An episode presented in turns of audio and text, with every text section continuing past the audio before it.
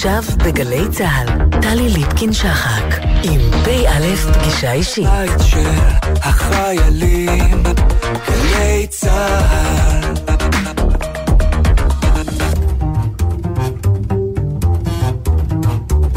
שלום לכם, ערב טוב, שבוע טוב. פא', פגישה אישית משולשת בסופו של שבוע תזזיתי, סומה לבאות, מגשש באפלה. מלהטט בין סיכונים לסיכויים, בין אומיקרון לאיראן, פוליטיקה ופקקים, תאונות, פיגועים, פערים חברתיים ואלימות חיסונים ובידודים. פא', פגישה אישית משולשת על סיפו של שבוע חדש. בין שמש לגשם, בין אולי לאפשר, בין התלבטויות להחלטות, בין איומים לדיונים, בין קצב ההתחסנות לקצב ההתחמשות.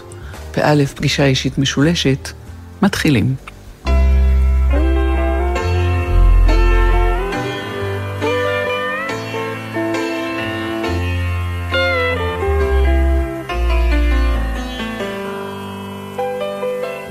מתחילות השיחות מתחילות במלמול חרישי. עובר חודש אחד השיחות נמשכות. עוברים שני חודשים בראש חודש שלישי מודיעין בראש חודש שלישי מודיעין קרוב יימשכו השיחות יימשכו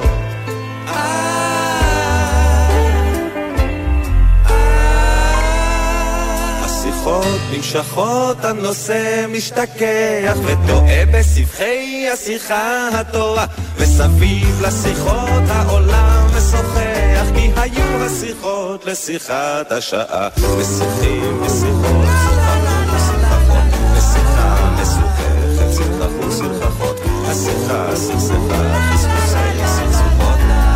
זהו נושא לשיחה מיוחדת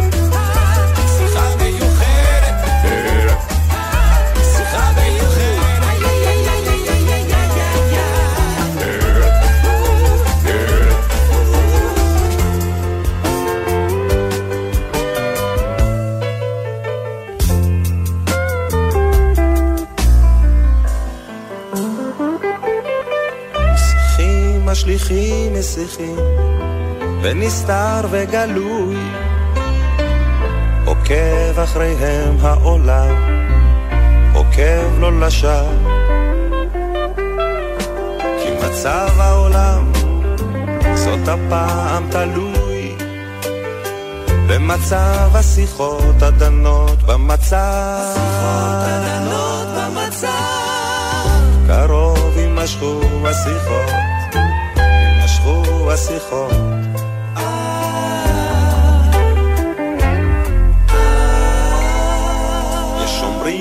אסור עוד לשהות ולדחות כי תבל עלי חוץ שערה מתנודדת בא הזמן לשנות את דרכי השיחות אבל זהו נושא לשיחה מיוחדת משיחים לשיחות שוחחות השיחה סכסכה חסכוסי סכסוכות אבל זהו נושא לשיחה מיוחדת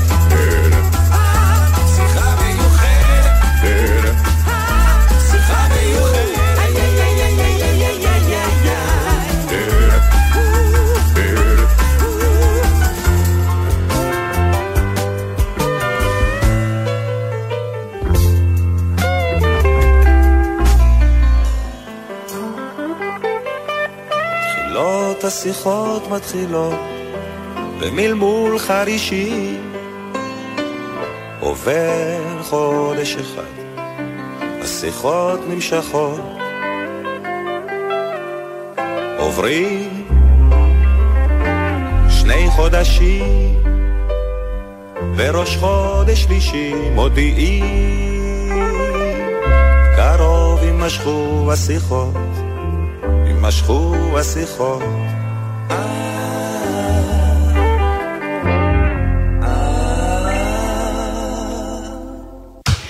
כמה עניינים אה, חברו השבוע, גם השבוע, ביום של כולנו, כל שבוע, אה, חברו לעיסוק בשאלות אתיות. האם לחייב חיסונים בילדים, האם לבצע איכונים של מאומתים, איך אוכפים בידוד, ענייני קורונה. מה לעשות עם הקטל בכבישים, כמה מהפראות על הכביש היא תוצאה של זלזול בחוק, של חוסר משמעת, של אזרחות גרועה. שלא לדבר על השיח הפוליטי, אי הבנה של רעיון הקהילה אולי, של האחווה, של ההדדיות, התעופפות העיקרון של ערבות הדדית. למה אנחנו לא ממושמעים, שאלנו את עצמנו, גם במחיר חיינו, אפילו ביחס לאיכות החיים שלנו, איכות הסביבה, עתיד הכדור, מעניינים קטנים ועד הגדולים שבהם, מה לעזאזל קורה לנו? רצינו למצוא איזה אנתרופולוג, או אולי סוציולוג, שידבר על משמעת קולקטיבית, על, על תרבות של משמעת. ואז הגיע הספר שלך, פרופסור אסק אשר, זוכה פרס ישראל בפילוסופיה, מחבר הספר החדש, אתיקה ישראלית, שלום לך. שלום לך. שבוע טוב. נחת על שולחני אתיקה ישראלית בביטחון, בפוליטיקה, באקדמיה ועוד, שהוא ראשון אה, משלושה כרכים של אה, אה, איסוף כל איך נאמר, אה, אמ, כתבי האתיקה שלך בתחומים שונים. ותהיתי עם אתיקה שמסמנת, גם על פי ההגדרה שלך, את הרף של ההתנהגות הראויה, היא בעצם אולי התשובה לשאלה, איך מייצרים פה תרבות של משמעת? אתיקה? אפשר ליישם את זה ביומיום שלנו? כן, אני חושב שכן, אם כי זה לא אתיקה במובן הארגוני, זאת אומרת, יהיה לנו ארגון, יהיה לו קוד אתי, אז הכל יהיה בסדר. אבל זה ערכים אה, יסודיים ונורמות התנהגות שעולות מהם, שיכולים אה, לשנות את התמונה. אם אני מסתכל על הבעיה הכל כך מעניינת שהצגת, של משמעת בחברה הישראלית, אני, אני אתחיל ככה, אני אזכיר שלושה ערכים שיש בצה"ל, אבל להשתמש בהם לא, לא בהקשר של צה"ל, אני משתמש בהם בהקשר של החברה הישראלית. מעניין למה אתה בוחר ל- ל- ל- להשתמש בצה"ל, האם משום שאתה מחברי הקוד האתי של צה"ל, או משום שאתה חושב שצה"ל הוא המוביל אה, של אה, אה, נורמות ההתנהגות שלנו, הוא, הוא, הוא מייצר השינוי או שהוא רק משקף אותו? אני תוהה מדוע אתה בוחר לבחור בצה"ל כדוגמה. אוקיי, אוקיי שאלה, שאלה טובה. התשובה היא שאנחנו מכירים כולנו פחות פחות או יותר את צה"ל, וכשמדברים על ערכים מסוימים בהקשר של צה"ל, אנחנו יודעים במה מדובר, אז לכן זאת היא נקודת התחלה טובה בשביל uh, להרחיב את הדיבור. יחד עם זה אני מסכים במאמר מוסגר שצה"ל הוא המקום שבו הצעירים מתחילים, uh, מתחילים uh, להתייחס אליהם ברצינות והם צריכים לשאת בערכים באופן מאוד רציני ו- וזה מקום שיש לו השפעה עצומה על החברה הישראלית אבל השפעה לא מספקת. אם כל החברה הישראלית הייתה מתנהגת ככה על פי ערכים שצה"ל מטפח אותם, היינו במצב יותר טוב. אני, אני לא אחלוק עליך כמובן, אבל אני כן אגיד שצה"ל הוא בסוף אה, בבואה של החברה, והוא בא מן החברה אה, ויוצא ממנה, וזה בית גידול אה, לאזרחים, כי זה אנשים שעוברים שם בגיל 18, אבל לא הייתי רוצה לחשוב ש... שצה"ל הוא, הוא, לראות בצה"ל, לא משום שאני לא רואה את ערכיו כראויים, אלא כי הייתי רוצה שזה יהיה הרבה יותר מוקדם מזה. א', אני מסכים שככל שאפשר להתחיל בגן הילדים לדבר על מה מותר או מה אסור, אה, מוטב, וזה נכון. אבל אני חושב, אני חושב על אה, צה"ל מפני שיש שם מערכת שמטפחת ערכים כל הזמן. הוא מסתכל על הערכים האלה כל הזמן, והוא לא רוצה להיות ראי החברה. יש תופעות שליליות בחברה, צה"ל ישים איזה מחסום כדי להפריע להם להיכנס לתוכו. ולכן יכול להיות מקום שבו משפרים את החברה. ואני חושב שיכול להיות שיש לו השפעה חיובית שאנחנו לא שמים לב אליה ולא כל כך מודדים אותה, אבל היא לא מספיקה, כמו, שאנחנו, כמו שאיננו רואות. הערכים שאני רוצה להזכיר זה המשמעת, הדוגמה האישית והאחריות. כשמדברים על משמעת, שוב, כשמדברים על משמעת בצבא, זה שהחייל מציית לפקודות המפקד שלו, וזאת הבנה לא נכונה. היא הבנה שטחית ואפילו מוטעית. למה יש חובת, אה, חובת משמעת בצבא? כי הפקודות של המפקד, החיילים שלו אמורות לתאם את הפעילות של כולם, והם אמורים לציית לו מפני שיש להם בו אמון. יש פה עוד שני מרכיבים חשובים מאוד של רעיון המשמעת, אפשר עכשיו לשכוח... אה, אז בוא נשכח מצה"ל, בוא נזכור שרבים מאזרחי ישראל כן. לא עוברים בצבא, למרות שאנחנו רואים בזה את בית הגידול כן, לאזרחים, נכון. אבל רבים לא מגיעים נכון. לשם. נכון, בוא נניח נכון, את זה בצד ונדבר באמת על, על אמון כן. ועל ציות ועל, נכון. ועל שותפות. בסדר. אז עכשיו אני מציית לחוק, מציית לנורמה, כאשר אני מבין את הטעם שבהם, והטעם הראשון העולה ב... ב על הדעת זה התיאום ביני לבין אנשים אחרים. אני עומד ברמזור, באור ירוק, אני לא יכול לנסוע קדימה. למה? כי המכוניות בכביש האנכי חוסמות את הדרך שלי כי הם נכנסו בצהור או באדום. באדום. הם לא, הם לא חשבו עליי בכלל, כאילו הם, הם לא חושבים בכלל במונחים של תיאום בינם לביני, הם רק חושבים על עצמם. זה, זה דבר מספר אחד שמוכרחים להביא אותו בחשבון כל הזמן, אנחנו מתאמים כל הזמן את עצמנו עם אחרים. שנית, צריך אמון, צריך אמון כשאנחנו מסתכלים על אה, נגיד איזה הנחיות, אה, לא יודע, שבאות ממשרדי ממשלה. דבר על הבידוד לקורונה. כי אנחנו העלינו את הסוגיה הזאת בינינו בשאלת המשמעת לבידוד. נכון. איך אוכפים משמעת? נכון. איך עוצרים נכון. את המגפה? למה, למה אנשים לא אה, מתנהגים בכל כובד הראש הראוי לכל מיני הנחיות מקצועיות בתחומי הקורונה? כי אין להם אמון. באנשים שנותנים להם את ההנחיות האלה. למה אין להם אמון? מפני ש... לא נעים להגיד, אבל כי זה עובר את המגרשים הפוליטיים. זה מתחיל ביחס, ביחס שיש להם אל הפוליטיקאים. וכידוע, הפוליטיקאים הם השכבה עם הכי פחות אמון של אזרחים בחברה הישראלית, ולא רק הישראלית. אין לי אמון בו, זאת אומרת, אני לא סומך על איכות ההחלטות שלו. יכול להיות שההנחיה היא נכונה, יכול להיות שמה שהוא אומר הוא נכון, אבל אני לא מקבל את זה כי אין לי אמון בזה, כי אין לי בסיס לחשוב שזה, שהוא יודע מה שהוא עושה. כשאני הולך לרופא יש לי אמון בו, הוא בן אדם מקצועי, כשאני הולך למהנדס, כשאני עולה על מטוס שיש לו טייס, יש לי אמון בהם. כשאני שומע את הפוליטיקאים אה, מתווכחים בכנסת, או כשאני זוכר את הנורמות הפוליטיות שהיו לנו אה, עד לא מזמן, אה, אין לי אמון שהם רוצים את טובתי, אומר האזרח המצוי, הם רוצים את טובתם, הוא רוצה את טובת עצמו. לכן מתכרסם פה משהו מאוד חשוב, הבסיס שבגללו אנשים מצייתים למשהו שהם לא המציאו אותו בעצמם. יש לי אמון בזולת. דבר שני שמוכרחים לחשוב עליו זה הרעיון של הדוגמה האישית. שוב, לא במונחים ההירואיים של הצבא של אחריי, אבל הרעיון הזה שמעשה של בן אדם אחד משפיע, יכול להשפיע בצורה מכרעת על מה שעושה בן אדם אחר. כשאני מתנהג כמו שצריך בכביש, אז אני בזה משרה על הנהגים בסביבותיי אה, התנהגות אה, יותר טובה. אני עוצר למישהו כדי לאפשר לו לעבור במעבר חצייה, אז אני מניח שגם הנהג מאחוריי אה, בסוף יעצור כשמישהו רוצה לחצות מעבר חצייה. ולעומת זאת, אם אני משתולל בכביש ואני חותך את כל מי שנוסע על ידי, אז גם הם יחתכו.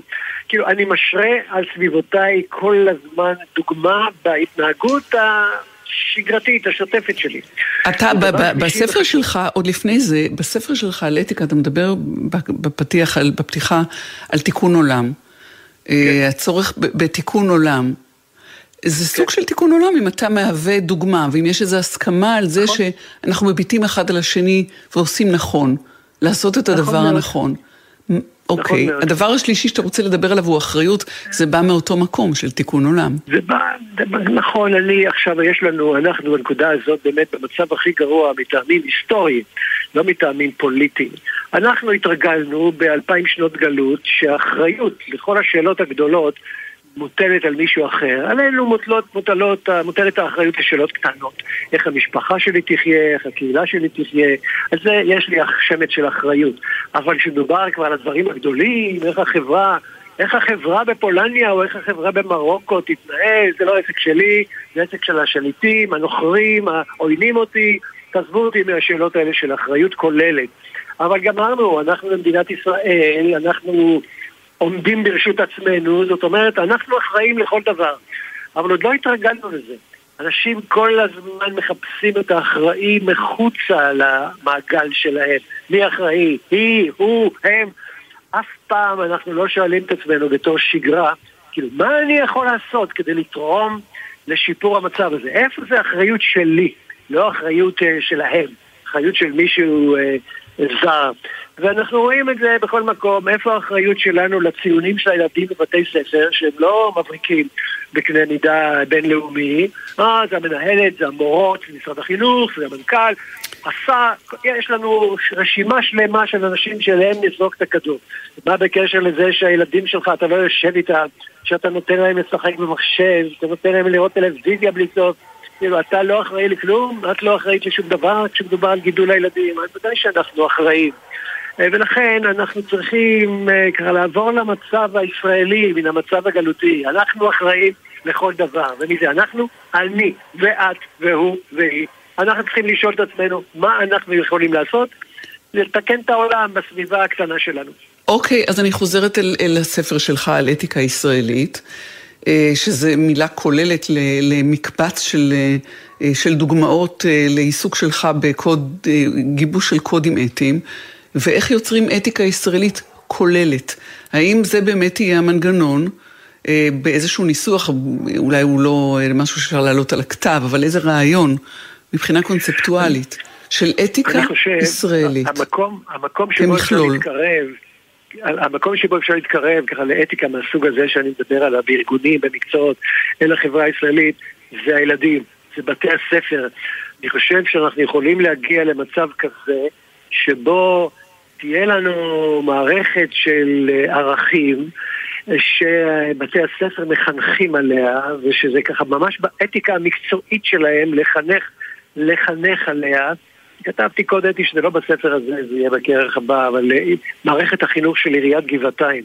הערכים של המורות, הערכים של ההורים, הערכים של התלמידים, ועל זה אפשר לחנך את כולם. לא רק במקרה בגבעתיים כי הם התעניינו בזה, אלא במדינה, במדינה כולה. יש לנו בחוק, חוק חינוך חובה, יש לנו רשימת ערכים שצריך לחנך עליהם. זה אות מתה. אף אחד לא מכיר את זה, כש, כשמדברים על זה אז אה, נפקחות העיניים, כאילו, מה אתה מדבר, איזה ערכים, למה הם מחייבים, כאילו, זה, זה נמצא שם בחוק, אבל זה לא משהו שהוא חי בתוך בתי הספר. וצריך לגרום לזה שבכל בית ספר, המורות, המורים, המנהלות, הם יראו את עצמם תחת החובה לטפח את הערכים האלה של okay. חברה אוקיי. מתוקנת, של חברה ממושמעת, אחראית. שבה כל אחד נותן דוגמה אישית לכל אחד אחר. אבל עדיין אני חוזרת אל, המכלול. האם אפשר לצפות שחברה ככלל תגבש איזה DNA של התמסרות, של הפנמה? אה, וגם, פה אולי נכון לשאול, האם אה, אה, יכול להיות כלל אחד שיכול לחול על כולם? כי מה שטוב בעיניך אולי הוא לא טוב בעיני האחר. איפה מייצרים את, ה, את האיזון הזה, ו, וגם את שאלת העדכון של אתיקה, שאני רוצה, זאת שאלה טיפה יותר uh, מתודית. Uh, אתיקה זה מדע שמתעדכן? הוא תלוי ציידקייסט? כן, כן, כן, קודים אתיים, קודים אתיים מתעדכנים מדי פעם, אין שום בעיה לעדכן את זה. אה, מדי פעם, יש בעיות חדשות, פתרונות חדשים, יש ערכים נוספים לחברה הסובבת, אין, אין שום בעיה. אבל אני רוצה לתת לך דוגמה לערך, ערך ישראלי, שהוא לא מופיע, ב... שאף אחד לא חוקק אותו. יופי, ועיתון פרד, כן. שבחברה הישראלית יש מעמד ערכי גבוה למשפחתיות. יש מעמד ערכי גבוה לחיי אדם. תסתכל על שני הערכים האלה. אוקיי? זה לא בגלל שכתוב בחוק, אה, יש חוק נגד רצח. זה לא בגלל זה. אלא יש לנו, תראי כמה אנחנו, איזה מאמצים אנחנו עושים כדי להחזיר שבוי שלנו מידי האויב. תראי איך נראה בית חולים, שאתה מאשפז בן אדם, זה לא הוא, זה הוא ומשפחתו נכנסים לבית אה, החולים כדי לעטוף אותו ביחס טוב. עכשיו, אלה ערכים ישראלים, הם חיוביים. מי שלא רוצה בהם, לא יכפו אותם. מי שלא רוצה את המשפחתיות, לא יכפו את זה עליו. אבל אני חושב שזה נכון לכל המגזרים הישראליים. הרעיון הזה של אחריות בקנה מידה משפחתי רחב. אפשר להרחיב את זה, אפשר להרחיב את זה על ידי חינוך נכון. אחריות לעיר שלי, לקהילה שלי, בקנה מידה יותר גדול מהמשפחה. אפשר לגדל את הילדים להיות אחראים. לא רק, לא רק זכויות הילד זה דבר שצריך להעסיק אותנו, והוא באמת צריך להעסיק אותנו, אלא גם אחריות הילד. למה הוא יהיה אחראי? למה בבית ספר שגדלים בו הילדים, הילדים לא יהיו אחראים על איזשהו תחום של חיי בית הספר? למשל, אני לא יודע, פינת החי, הגינה, אה, אה, ועוד אה, כל מיני דברים כן. הרעיון מובן, אנחנו... אנחנו צריכים בזה להסתפק. הם יהיו אחראים. אנחנו צריכים בזה להסתפק בסוף בשורה התחתונה ונאמר אמן. בזה אוקיי, נסיים. תודה לך, פרופסור אסא כשר, שבוע טוב, שלום לך.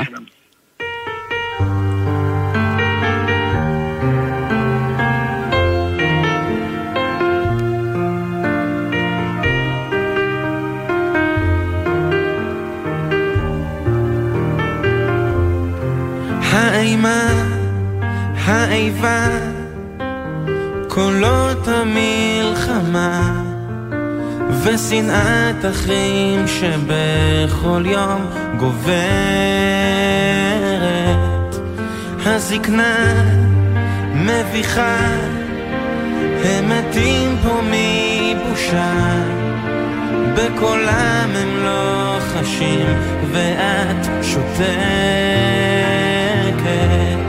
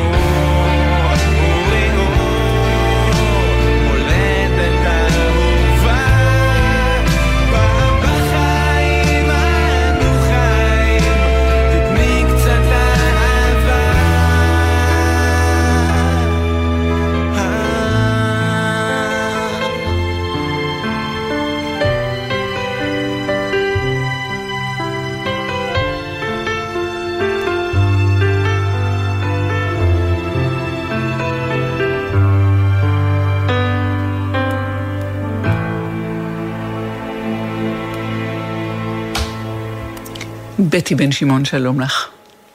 שלום, ערב טוב. ערב טוב, שבוע טוב. בירוחם התקיים השבוע פסטיבל אה, דוק אביב נגב. אה, בפתחו, נכון. נדמה לי זה היה ביום אה, רביעי, הוקרנו סרטים קצרים של, שנולדו בסדנה ליוצרים מקומיים, זה שנה שישית כבר במסגרת פרויקט עמותת דוק אביב מראות. ואת אחד הסרטים שהוקרנו, רחמה, הסרט שלך. נכון. את מקומית. את מירוחם, ואת כן. אה, אה, עשית סרט על סבתא שלך, על רחמה. נכון. ספרי. אה, אז אה, אני באמת, אה, היה לי חלום כבר לפני שנתיים בערך, שלמדתי קולנוע. למדתי לתואר שני הפקה וקולנוע, ורציתי, במקור רציתי לעשות סרט על ההורים שלי שנפטרו. וכשהגעתי לפרויקט הזה, זו הייתה המטרה שלי בהתחלה. אבל מכיוון שמדובר בפרויקט שבעצם אה, היה, לא היה לנו הרבה זמן בגלל הקורונה, וזה היה כזה פרויקט יחסית קצר, אז הבנתי שלעשות אה, על ההורים שלי זה קצת אה, ארוך מדי וזה לא מתאים. ובגלל שבשנתיים, שלוש האחרונות אני מתמודדת עם טיפול בסבתא, אז החלטתי שאני אעשה עליה. גם כי הנושא הזה מעסיק אותי בשנתיים האחרונות, מבחינת אה, איך אה, אנחנו מתמודדים עם הזקנה, איך זה שיש לנו הורים שאנחנו צריכים לטפל בהם, כל הבעיות שמ- שמתנקזות לסיפור הזה. ו... זהו, וגם כי סבתא שלך. אישה מאוד מיוחדת, אה, אה, היא היא לא אה, היא לא איזה- היא לא איזה קלישאה אה, של אישה מזדקנת בת 96 כבר? כל כך מבוגרת היא? אני 96, צודקת? כן, כן. 96. לגמרי. את עצמך, את, אני צריכה להגיד, את עצמך, את בת 43, את, את אה, עשית תואר שני בהפקה אה, וקולנוע במכללת ספיר, אבל את, את עובדת כגננת, תכף אנחנו נסביר על זה נכון. משהו. אה, את עוסקת בחינוך, קודם היית מנהלת רכש באקדמיה, את ילידת העיר, את, את חיה בה עד היום, יש לך, את מגדלת בה שלושה ילדים, ו, והסבתא שלך, היא, היא, רחמה שלך היא משהו מיוחד. היה חשוב לך אה, אה, להנציח אותה, או להגיד משהו באמצעותה? אז ככה, שני הדברים. היה חשוב לי גם להנציח אותה, את סבתא. אה, סבתא זכתה, יש לה עשרה ילדים, והיא זכתה להמון נינים, וזה היה חשוב לי באמת גם להנציח אותה. אבל גם, בעקבות הטיפול בסבתא, מה שמעסיק אותי בסיפור הזה זה גם העניין, היה חשוב לי, כמו שלמדתי בקולנוע, אני יודעת שמשהו שכדי שהוא ייגע בהרבה אנשים צריך להיות מאוד אוניברסלי, וכל הזמן אה, דיברתי עם ניר על העניין הזה, כמה שחשוב לי שבסוף אני רוצה שהסרט הזה ייגע באנשים, וייגע לכל אחד במקום שזה מתאים לו, ומהתגובות שקיבלתי מאנשים, הבנתי שהצלחתי לעשות את זה.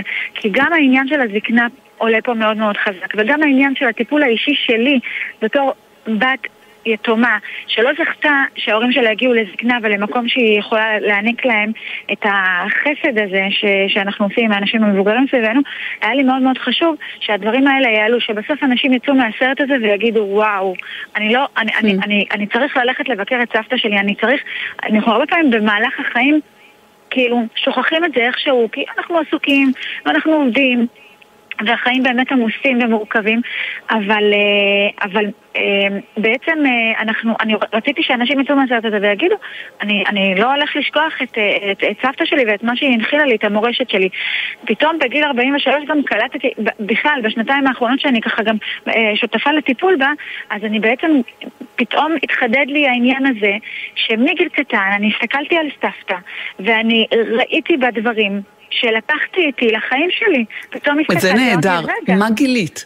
אגב, אנחנו הזכרת את ניר, זה הבמאי, רק נגיד, הבמאי הוא ניר אה, דבורשין, שהוא אה, מנחה את הסדנה הזאת ליוצרים מקומיים, אז אני אתן לו כן, את ה- הנחה- את- את הקרדיט והוא הנחה גם אותך. מה מצא- מה למדת ממנה? איך מצאת את עצמך בה?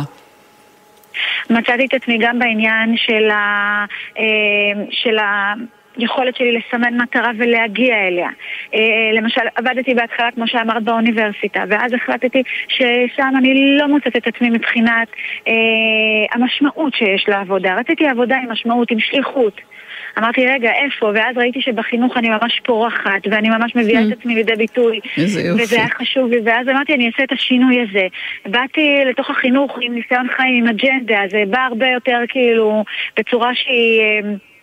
להיכנס לתוך העניין ולהגיד, אוקיי, אני לא סתם עכשיו גננת, אני מחנכת את הדור הבא, אני מנחילה פה ערכים, אני באה, אני, אני חושבת על הילד, מה, מה אני רוצה שהוא יהיה בעוד איקס שנים. ו- ו- ו- וזה כאילו משהו שבאמת אה, ככה בסרט אפשר לראות את זה, כמה חשוב לי לעשות את הסרט הזה, גם שהילדים שלי יראו את זה בעוד כמה שנים, יגידו, רגע, הייתה פה סבתא רחמה, ואימא ככה עשתה איתה, אז אה, אנחנו רוצים לקחת מזה משהו. ספרי על אה, רחמה. או, סבתא היא, היא, היא, טיפוס, כן? היא לא הטיפוס המרוקאי הקלאסי של אה, סבתא המרוקאית הזאת שכל הזמן אה, יש בה רק את הפינוקים והחמימות והזה. היא טיפוס. מאוד אה, ככה אה, מורכב, אוקיי? בוא נגיד מורכב, היא יודעת בדיוק מה היא רוצה, היא, היא לא נותנת אה, שיובילו אותה ויעשו איתה מה שזה, היא מחליטה מה היא רוצה לחיים שלה. ו- וגם היום, כשהקושי, אה, כשהיא כבר בזקנה והיא כבר באמת אה, תלותית וזה עלה בסרט, מאוד מאוד קשה לה עם זה. ועדיין היא מנסה ללכת ולעשות מה שהיא יכולה, והיא נלחמת בשיניים, היא נפלה לפני איזה שבוע, והיא נלחמת בשיניים לקום מהמיטה, ולא מוותרת לעצמה. ו- ו- ורואים את זה בהתנהלות היומיומית שלה, ואני ראיתי את זה גם כשהיא הייתה בשיא כוחה, עדיין, אה, אני, אני עוד הייתי שכנה שלה כמה שנים, אני חוויתי אותה אה, מאוד, ככה מאוד קרוב. ואני רואה שהיא באמת, היא, היא פשוט מציבה לעצמה מטרות והיא הולכת איתם, היא, היא עבדה עד גיל מאוחר, יש לה מוסר עבודה, היא אדם חרוץ, היא עושה עבודה באמת מכל הלב, לא משנה כמה שילמו לה וכמה זה, זה באמת, הכסף זה לא בכלל האישיו פה.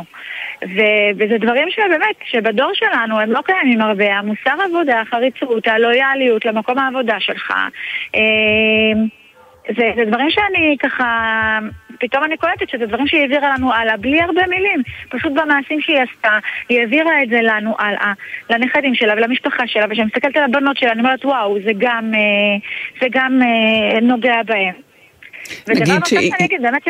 כן. כן, כן, סליחה, לא, לא, תגידי את, כן. ודבר נוסף שאני אגיד, נגיד, על המקצוע שלי היום, שאני ככה מסתכלת על הסוף, אני אומרת, בסוף שאני באה לטפל בסבתא, בגיל שהיא נמצאת היום, אני מרגישה שכמו שאני עכשיו אה, אה, אה, מתמודדת עם הילדים בגן, אה, שהם באמת, שצריך להקשיב להם ולהבין אותם ולראות אה, מה הם צריכים, זה בדיוק מה שאנחנו צריכים לעשות עם אנשים מבוגרים, פשוט להקשיב להם, להבין אותם, לא לשפוט אותם.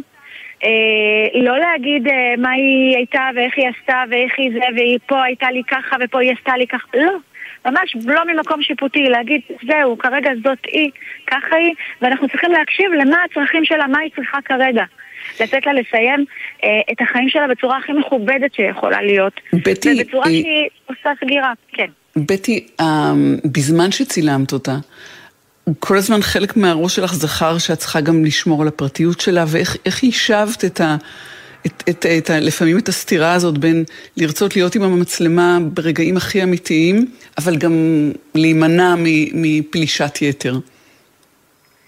אז קודם כל, יש, בצילומים יש הרבה קטעים שלא נכנסו לסרט, באמת אה, זה, וסבתא ידעה מההתחלה שאנחנו מצלמים עליה סרט, היא ידעה את זה, הכנסנו גם את הקטע שאני בדיוק מסבירה לה, אבל גם הסברתי לה קודם, היה תהליך גם קודם, שאני צילמתי אותה בכל מיני אה, מצבים, והרבה שיחות צילמנו, מאוד אה, אישיות ואינטימיות, שלא הכנסנו אותן, שבחרנו באמת לא להכניס את, ה, את הדברים האלה לסרט, אבל כן להביא את, ה, את הרעיון, את הרעיון של... אה, של מאי, ואני חושבת שהיא מאוד מאוד ידעה, היא צלולה, ברוך השם סבתא צלולה, והיא יודעת... היא ראתה את הסרט?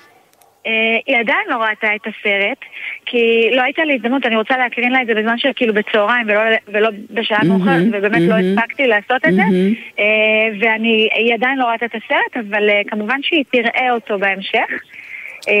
אבל היא ידעה שמצלמים אותה, וזה, וזה היה חשוב לה באותה מידה שזה היה חשוב לי לצלם אותה, כי היא מבינה והיא יודעת שאנחנו רוצים שיישאר לנו זיכרון ממנה, וזה כל הזמן אמרתי לה את זה. אמרתי לה, סבתא, אני רוצה שיישאר לי זיכרון ממך.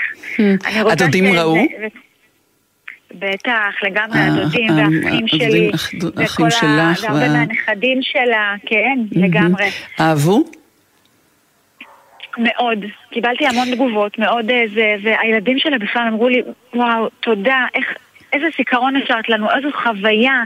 אה, אני, אני לא סתם אומרת, אני טיפלתי, עזרתי בטיפול בה בשנתיים האחרונות, בשלוש שנים ככה וזה, אבל מאז שהיא ככה עברה את, ה, את הסיפור הקשה שהיה עם אה, דוד מאיר, שהיא מצאה אותו מת והיא יצאה מהבית שלה, אני לרגע לא הפסקתי להיות בקשר איתה ולבוא ולבקר אותה ולקחת אותה, להביא אותה אליי שבתות וכאלה, ו, ובכל התהליך הזה, שככה ליוויתי אותה, היה חשוב לי מאוד מאוד מאוד מאוד לעשות אה, איזה סגירה למשפחה גם כי הילדים שלה, הם גם, הם חוו איתה כל מיני דברים גם שאמרו, רגע, אבל היא, אבל, אבל היה, אה, היא כאילו לא אהבה כזה בלאגן ולא היינו, היא לא נתנה שהרבה נהיה כזה. ואז, אה, ואז כאילו אמרתי להם, די, שימו הכל בצד, אני אומרת לכם את זה בתור מישהי שאיבדה את ההורים שלה, אל תעשו חשבונות, תהיו איתה במקום שהיא נמצאת בו עכשיו, בלי שיפוטיות. תורידו את זה, והם פשוט, באמת, בסרט זה היה בדיוק לעשות את הסגירה הזאת. אמרתי להם, אני עושה לכם משהו שאם אני הייתי יודעת שההורים שלי, אה, אה, אה, שאני אאבד את ההורים שלי, ככה אני הייתי עושה את זה לעצמי. ואני עושה את זה לכם, כדי שיהיה לכם את הסגירה הזאת. תעשו סגירה יפה, טובה, תבואו עם, עם השלמה. ובאמת, יש לי דודה שאני מאוד מאוד קרובה אליה, היא גם הייתה בסרט פאני, ובאמת היא, היא, היא, היא ככה, עשיתי, היא לה היה מאוד מאוד קשה. ו- ועשיתי לה את הסגירה, היא אמרה סבתא כל הזמן עבדה, בתור ילדה אני זוכרת שסבתא, שאימא עבדה כל הזמן וסבתא שלהם טיפלה בהם ואני אני כאילו, לא, אני לא, למה? אני הייתי צריכה את אימא שלי ו- ובאמת אה, ככה לאט לאט היא הגיעה לתובנות שזה, שזה אין מה לעשות, שהתקופה שסבתא היה חשוב לה, שיהיה אוכל בבית, שיהיה פרנסה בבית, שיהיה זה, והיא הייתה צריכה לצאת לעבוד. נתת לאכול לכל המשפחה מתנה מאוד גדולה, וגם לעצמך. אנחנו צריכות כבר אה, להיפרד, רק מילה על ה... כן. על ה... אה, אולי על האופי התרפויטי שיש בלעשות סרט, אה, בכלל ובטח על עצמך או על, על העולם שלך. אז כן, לגמרי, אני גם, גם הזכרתי את זה ב voice over בסרט, שבעצם כן, יש פה עניין אה, אה, טיפולי. אז באמת אה, בתקופה הזו, אה, בכלל, כל התהליך שעברתי גם עם ההורים שלי וגם עם אה, זה, זה באמת תהליך שכל הזמן אתה מקבל תובנות חדשות ובאמת היה פה בסרט הזה תהליך שעברתי עם עצמי שאמרתי, ברגע שאני עכשיו גם מטפלת בסבתא ועושה את, ה, את ה, כל מה שלא, לא, כאילו התהליך מבחינתי הריפוי פה זה שבעצם אני כאילו מתוך מקום מודע משלימה פה את כל מה שלא הספקתי לעשות עם ההורים שלי ומבחינתי וגם הצלחתי להזכיר אותם בסרט שזה בכלל אה, זה, אז אני אומרת, מבחינתי זה, ה, זה הטיפול, שזה התהליך שעברתי פה, כי גם הייתה לי בחירה מה להכניס לסרט ומה לא להכניס, ואיך, להעביר את, ואיך לעבור את התהליך הזה מבחינת היצירה, וניר אה, הבמאי נתן לי המון מקום בתוך הדבר הזה, ולכן אה, אני מבחינתי עברתי פה תהליך משמעותי ועוצמתי, ועוד נקודה שחשוב לי להזכיר, מעבר לתהליך של הריפוי, שיש פה עניין שכן, אנשים שיצאו מהסרט אמרו לי, וואי, אני, אני כאילו עכשיו שמת לי אה, במקום אחר את העניין של סבתא. והזקנה כן. בכלל, שאנחנו ב- ב- ב- בתרבות המזרחית למשל מאוד נמנעים מללכת, אה, לא יודעת מה, לבית, לתכנן את הזקנה שלנו. כאילו, מה, מי, מי בכלל חושב על זה? והיום אני אומרת, אני, אני כאילו הולכת לשיר לילדים שלי אה, הוראות מדויקות, פחות או יותר, כמה שאני יכולה. בטי בן שמעון, עוד חזון למועד, את בת 43, יוצרת הסרט רחמה. תודה שדיברת איתנו. שבוע טוב, שלום לך ובהצלחה ענקית, שלום. שלום.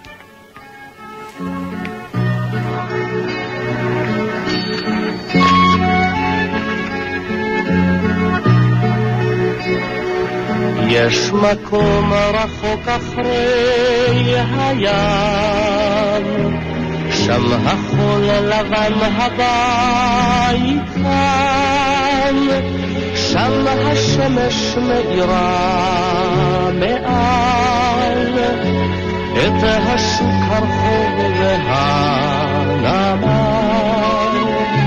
הבית שם אחרי הים.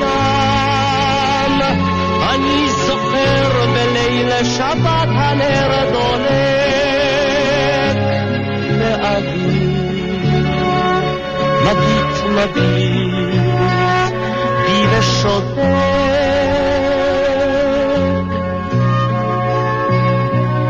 זה מקום רחוק מקום נפלא שם מכל חלון שומעים תפילה, בחצר הבית אם מעוות,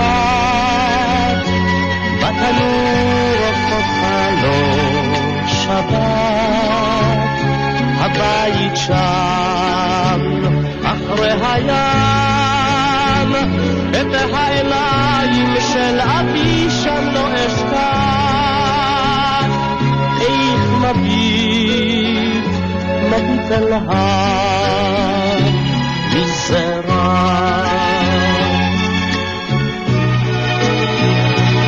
זה מקום אשר נשאר רחוק, שבת תפילה וצחוק, סמטאות צרות מול ים גדול, ובתים ריקים בוכים לי קול, הלב עוד שם, אחרי הים, אני שומע כל תפילה מבית ריק, יש מקום אשר נשאר, נשאר הרחק לכל מקום אשר אליו אברח. ישנו מקום שלא, שלא אשכח אותו תמיד.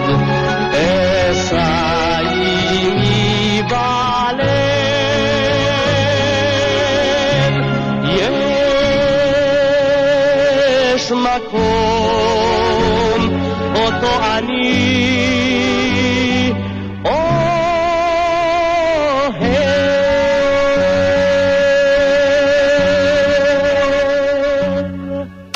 זה היה השבוע לפני 41 שנים, כשג'ון לנון נורה על סף אה, ביתו, בית הדקוטה, בסנטרל פארק ווסט, אה,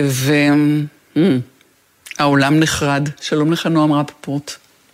ערב טוב, טלי. שלום, שלום לך, שבוע טוב. מרצה, סופר ומחבר הבטלמניה, כך ביקשת שנציג אותך, אתה הרבה יותר מזה. אה, וכשמדובר בג'ון לנון, או באמת בביטלס, המאניה היא כולה שלך. אתה משוגע על הפרטים.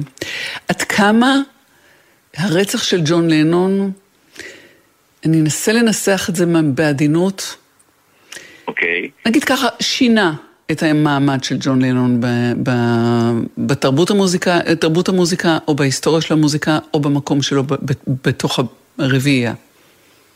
קודם כל זו שאלה מצוינת, וטוב שניסחת אותה ככה בזהירות. אה, תראי, אם נסתמך על נתונים ב-1980, לפני שהוא מת, אה, לנון לא היה ממש פופולרי, מסתבר. הוא הוציא תקליט חדש, אבל התקליט לא מיד נתפס אה, בקרב להיט בחנויות, הוא לא נמכר היטב, הביקורות לא היו טובות, והוא ממש דשדש התקליט הזה, ולנון אה, ראה את זה אה, בחייו. אבל אה, מיד לאחר שהוא נורה למוות, כמובן שהתקליט הזה, כמו שהקלישאה אומרת, אה, המוות מוכר היטב, התקליט זינק מיד למעלה והגיע למקום הראשון כמעט בכל מקום אפשרי, אז אה, זה שינה לחלוטין את המעמד של לנון אה, בתחילת העשור, ולצערנו, באמת. כמובן, וזה גם אה, בהשוואה לחבריו שם, זה שינה את, ה, את, ה, את הסידור של ארבע הקוביות הללו? בהחלט, כי הרי בשנות ה-70, למעשה ג'ון לנון פרש ממוזיקה באמצע שנות ה-70. הוא נולד לו ילד, והוא רצה להקדיש לו חמש שנים מבלי לעסוק בכלל במוזיקה. ובינתיים חברו פול בקרטני עסק כל הזמן במוזיקה, וכל הזמן היה בכותרות, וכל הזמן פעיל, והוא היה נחשב לביטל המוביל. אבל אה, עם מותו של לנון, אז כמובן הקוביות, כמו שאמרת, השתנו, ומאז מקארטני כל הזמן מנסה להגיד, חבר'ה, גם אני הייתי אה, שווה בביטלס יחד עם לנון. מה שנקרא, אה, איתרע מזלו ולא רצחו אותו, או התמזל כמובן, כמובן זה... ברור, כן. שמזלו, אנחנו לא, לא באמת מתכוונים לזה. אמ, איך אנחנו זוכרים את, אה, את ג'ון לנון, אה, גם כיוצר וגם אה, כאדם, כשברקע באמת הנסיבות הכל כך מטורפות של, של הרצח ההזוי הזה? כן. אה, כיוצר, קודם כל הוא יצר המון מהלב שלו, הוא יצר המון שירים אישיים. הוא יצר, אה, אפשר למעשה ללמוד על חייו דרך השירים שלו. זו לא קלישאה, זה באמת, הוא כתב אה, ממש על תחושותיו, על אהבותיו, על הכעסים שלו.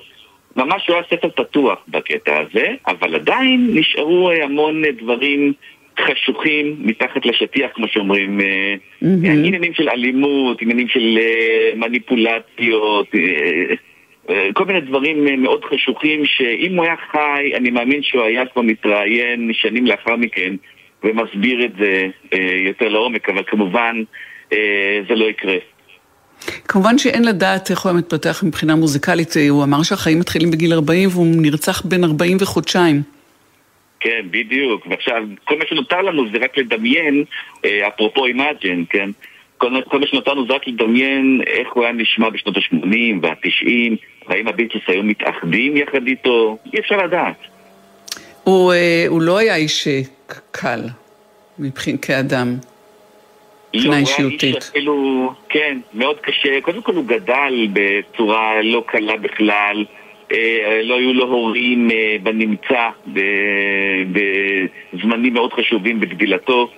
וכמובן שבהמשך הדרך הוא מאוד כעס על הדבר הזה, הוא אה, היה מאוד, כמו שאמרתי, מניפולטיבי כלפי נשים וכלפי אנשים, וה... תמיד הוא נהג אה, להשתמש גם בלשון ארסית כלפי אנשים שהוא פחות אהב, והרבה אנשים פחדו ממנו, למען האמת. לא חביב אה, ביותר. למה? מסתבר שלא. הוא היה, הוא היה פעם אחת הוא היה חביב, ופעם שנייה הוא היה מאוד אה, קצר רוח ומפחיד, אפשר לומר. כל- כלומר, בעיקר בלתי צפוי. טוב, הוא יוצר, נו. כן. מי יודע מה מסתובב לו כן. בתוך הראש. אה, למה אה, בחר צ'פמן לרצוח דווקא אותו? מסתבר שהוא לא בחר רק אותו, לצ'פמן הייתה רשימה של סלבריטאים שהוא תיעב. אבל פשוט הראשון שיצא לו לרצוח מן הסתם היה ג'ון לנון. והוא רצח אותו כי הוא פשוט ראה בלנון את הזיוף אה, הגדול, כי ג'ון לנון נשר על אה, Imagine No Possessions למשל, דמיינו שאין לכם אה, נכסים ודברים כאלה, והוא עצמו גר בטירות והיה עתיר כסף. זה, הוא עצבן. אותו. מאוד. עכשיו, הוא היה גם מעורער, אה, מרק צ'פמן, מן הסתם. הוא אה, הסתמך על כל כן. מיני אה, דברים שערערו את נפשו. הם, אה, הוא, הוא, אגב, הוא עדיין, יש להניח מעורר, הוא, הוא, הוא כלוא, אה, הוא, הוא הגיש המון בקשות לחנינה, הוא מעולם לא קיבל חנינה, והוא עדיין אה, אסיר, אסיר עולם, ונשוי עדיין לא- לאשתו. העולם- העולם לא סולח לו על זה, ברור. כן, העולם לא סולח לו על זה. מעניין. אגב, זה שג'ון לנון מסתובב אה, חופשי ממאבטחים, זה משום שזאת הייתה תקופה אחרת, אני מניחה. לגמרי. בשנייה שבה הוא נרצח, שאר הביטלס נכנסו לפאניקה, הם פחדו שגם אותם אה, הולכים תכף לרצוח. והיום בכלל, היום כשיש ידוענים, אה, הם לא נראה לי מסתובבים בצורה כל כך אה, גלויה ללא מאבטחים. אולי חלקם כן, אבל לא אחד במעמדו של לנון לפי דעתי. כשמדברים אה, על הביטלס, על מי הכי מדברים? מי הוא הכי ביטלס?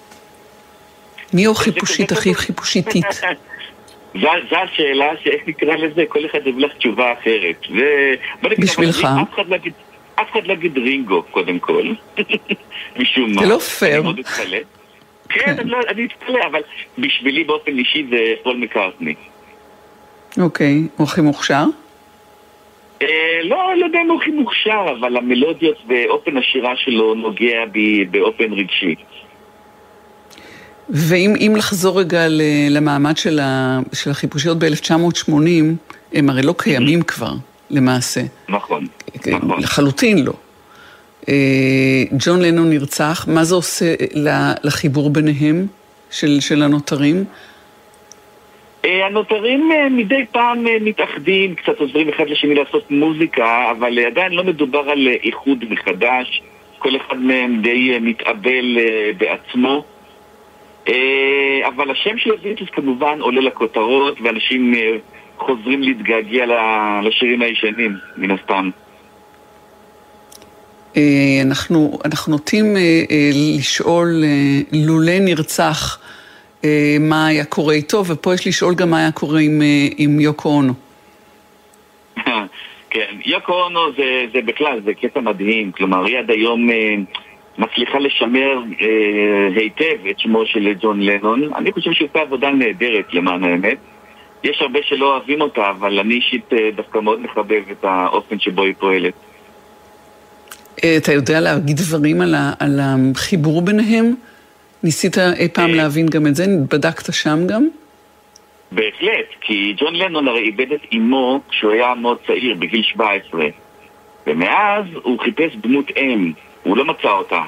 תמיד היו לו נשים שנפלו נר לרגליו, אבל אה, הוא לא מצא אישה שהוא יכל להסתמך על דעתה. וכשהוא גילה את יוקו אונו, כשהיא למעשה גם גדולה ממנו בשבע שנים, וגם עם המון אינטלקטואל, וגם הייתה אומנית אוונגרד מאוד נחשבת בשנות ה-60, כשהיא הפעילה אותו מחדש ואמרה לו שמוזיקה זה לא רק בתים ופזמונים, אלא הרבה מעבר לזה, הוא מאוד התגרה מזה, והחיבור נוצר מכאן, והמשיך uh, להיות uh, דבר מאוד רגשי. איפה אתה היית, נועם, אה, ב-8 בדצמבר 1980? אני אגיד לך בדיוק, אני הייתי בכיתה ב', שתיתי לדעתי זיפ תפוזים, זוכרת את האבקה של זיפ? אתה שתית זיפ תפוזים, אני פטורה מזה בגילי המופלג, כן, ולא, ולא ידעת שום דבר על, על ג'ון לנון, לא שמעת על הרצח באותו יום.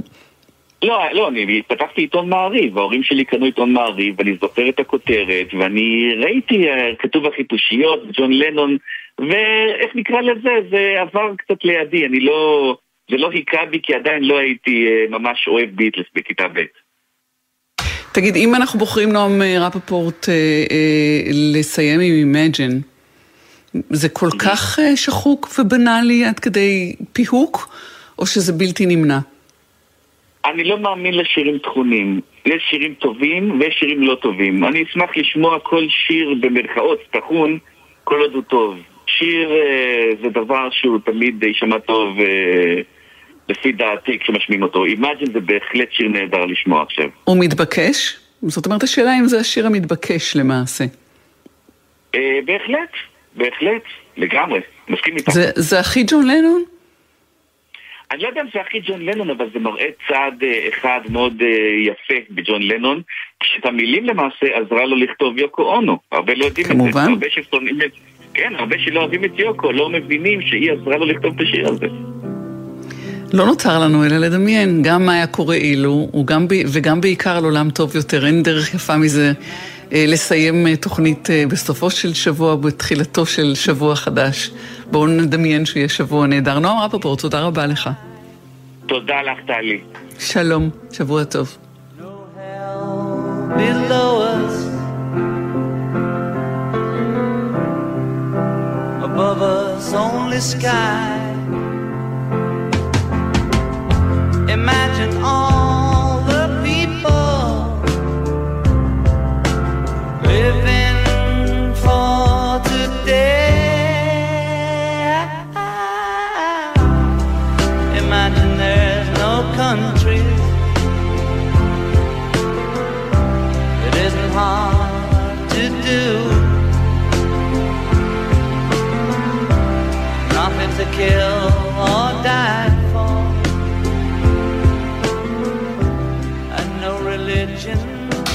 יפעת גלר, ניצן שקדי ועומר נותקביץ' עשו איתי את המשדר הזה, שרון לויט הייתה באולפן, נדב דור היה טכנאי השידור, יוליה אמיר בדיגיטל ויורם מרגלית בפיקוח.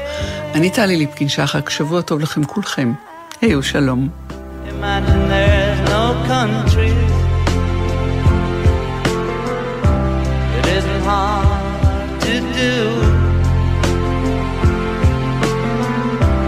Nothing to kill or die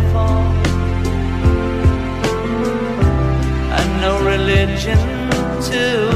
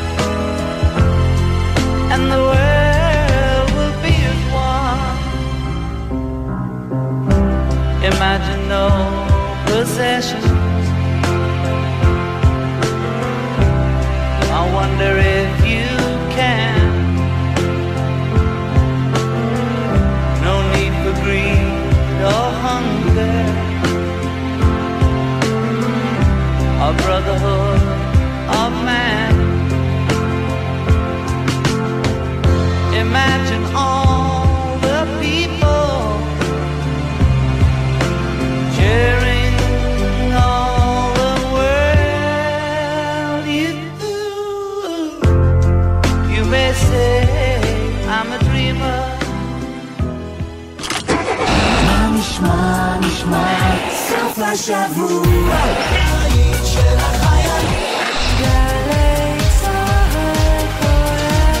גלי צה"ל, יותר מ-70 שנות שידור ציבורי. נהג משאית ובעל משאית, משאית לא תקינה מסכנת חיי אדם בכביש, והאחריות הבלעדית לתקינות המשאית היא שלך. הרלב"ד, משרד התחבורה ואגף התנועה של משטרת ישראל עושים בימים אלו את מבצע מוביל בטוח ומגדילים את מספר בדיקות תקינות המשאיות בדרכים. משאית לא תקינה תורד מיד מהכביש. הרלב"ד, מחויבים לאנשים שבדרך. יותר מ-150 שנה של סכסוך. ישראל התנקשה הבוקר במנהיג הרוחני של החמאס. 13 בני אדם נהרגו בפיגוע בדיזינגוף סנטר. צפון העיר עזה הבוקר הפך לאיי חורבות. ניסינו שלום. אני חוזר מקמפ דיוויד ואומר לא מצאנו פרטנר. ניסינו מלחמה. איתם אנחנו נגיע לסכנת קיום אמיתית. אולי הגיע הזמן לדבר על הרגשות. אתם מוזמנים להאזין ל "והפעם ברגש" עם גיל מרקוביץ', הסכת חדש על הרגשות המעצבים את הסכסוך הישראלי-פלסטיני. חפשו אותו ביישומון גלי צה"ל ובכל מקום שאתם מאזינים להסכתים שלכם. מיד אחרי החדשות, רבית הכט.